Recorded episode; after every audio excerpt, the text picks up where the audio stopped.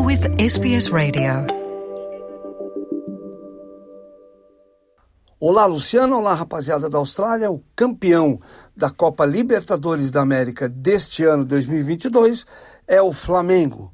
O time carioca derrotou o Atlético Paranaense por um a zero na decisão do título disputada no Estádio Monumental de Guayaquil, que tem capacidade para cinquenta e nove mil espectadores, mas tinha alguma coisa em torno de trinta e cinco mil, maioria de torcedores do Flamengo. O Flamengo terminou essa edição da Libertadores da América invicto, com doze vitórias e um empate apenas, e deixou para trás o, o Atlético Paranaense, que vinha com uma campanha mais modesta, de seis vitórias, quatro empates e agora três derrotas na, na, nessa campanha desse ano.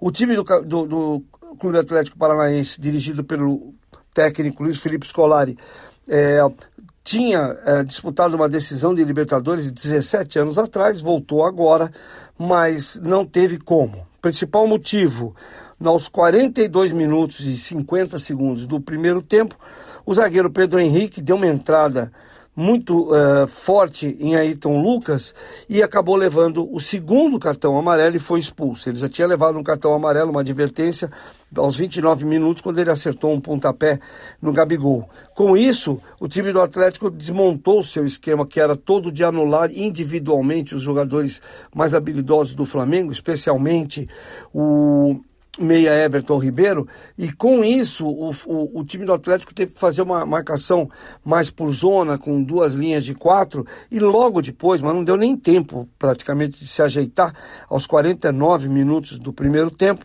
o Everton Ribeiro, agora já mais solto pelo lado direito, faz o cruzamento e o Gabigol marca A, o gol da vitória do Flamengo, completando no segundo, na segunda trave com o pezinho esquerdo dele, e fez o gol. Com isso, o Gabigol se tornou o terceiro jogador da história da, da Copa Libertadores da América em fazer, em fazer gols em finais em três temporadas, três temporadas seguidas. É impressionante isso. Ele fez gol contra o River Plate, ele fez gol contra o Palmeiras, mesmo perdendo o título no ano passado, e agora marcou o gol, o gol do título do Flamengo. O Flamengo que no, só no primeiro tempo teve uma posse de bola muito grande, era sessenta e oito por cento de posse de bola, e o Atlético teve a menor posse de bola dele no ano inteiro, de apenas É, trinta e dois por cento. Enfim, foi um jogo equilibrado, não teve muita chance de gol. O time do Atlético Paranaense conseguiu, no segundo tempo, depois, nos últimos quinze minutos, dar um pouquinho de sufoco com a entrada de, de, de reservas como o Pablo, e que estava bem, enfim. Mas aí não adiantou nada, e o time do Filipão volta para casa com o vice-campeonato, o Flamengo com o seu tricampeonato da Libertadores. Flamengo, que já havia sido campeão em mil novecentos e oitenta e um e em dois mil e dezenove, agora conquista também a terceira, né, sua terceira plaquinha. Aliás, o troféu da Copa Libertadores da América, a base dele tem plaquinhas com os nomes e os anos dos ganhadores.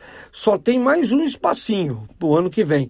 Depois não cabe mais nada, vai ter que criar um troféu novo ou uma base nova. Alguma coisa vai ter que ser feita pela Confederação Sul-Americana, que entregou um prêmiozinho modesto de dezesseis milhões de dólares para o Flamengo, um bom dinheiro para o time do Flamengo, oitenta, cerca de oitenta e cinco milhões de reais, que é, um, é bom para, né, pagar as coisas, e valorizou mais uma vez o Gabigol, eleito o melhor do jogo, e também uh, o Pedro, centroavante, que está na seleção brasileira, que ganhou o prêmio de Most Valuable Player, M V P, de todo o torneio, né? Foi muito bem. E o prêmio, o prêmio é legal, é um anel De, com oito diamantes. Isso é que é bem curioso, e aí ajudou bem, né, a história toda do time do Flamengo, que assim se torna campeão, vai retornar ao Rio de Janeiro nesse domingo, deve desembarcar por volta das nove, e como nesse domingo nós temos eleições,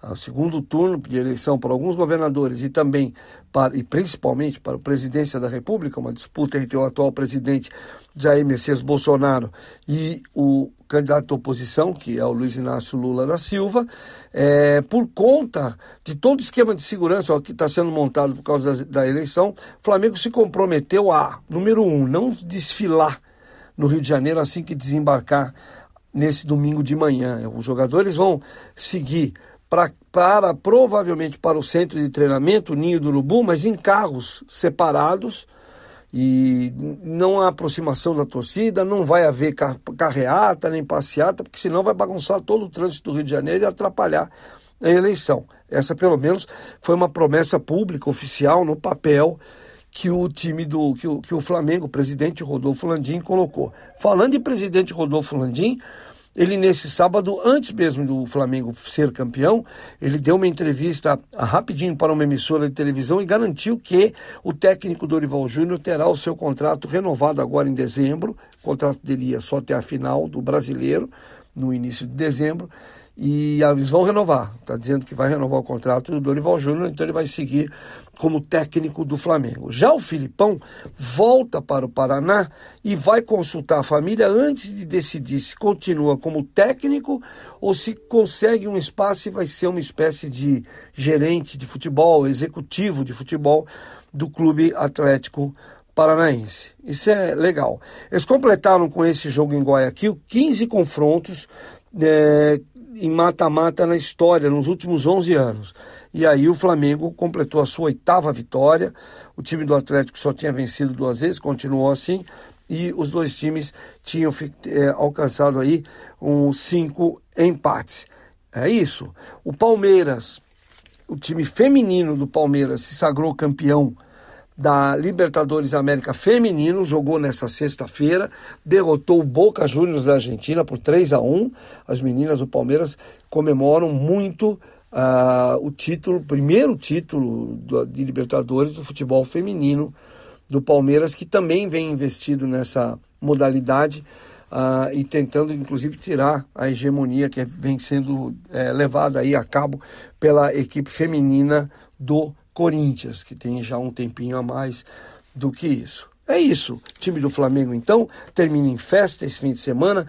É um time que já foi campeão há dez dias da Copa do Brasil, agora é campeão da Libertadores da América, vai para o Mundial de Clubes no início do ano que vem. Ah, e vai disputar no ano que vem, no início do ano que vem, a Supercopa. O campeão da Libertadores vai enfrentar o campeão da Sul-Americana. Vamos ver quem vai ser. E tem também mais uma outra Supercopa, que é o campeão do Campeonato Brasileiro, e o Palmeiras está a três pontos de, de, de já ser campeão, provavelmente vai tentar nessa quarta-feira, numa partida em casa contra o Fortaleza. Se vencer o Fortaleza, não será mais alcançado pelo Internacional de Porto Alegre, e aí está decidida, definida duas rodadas antes do final do Campeonato Brasileiro, já vai estar definido quem será o campeão.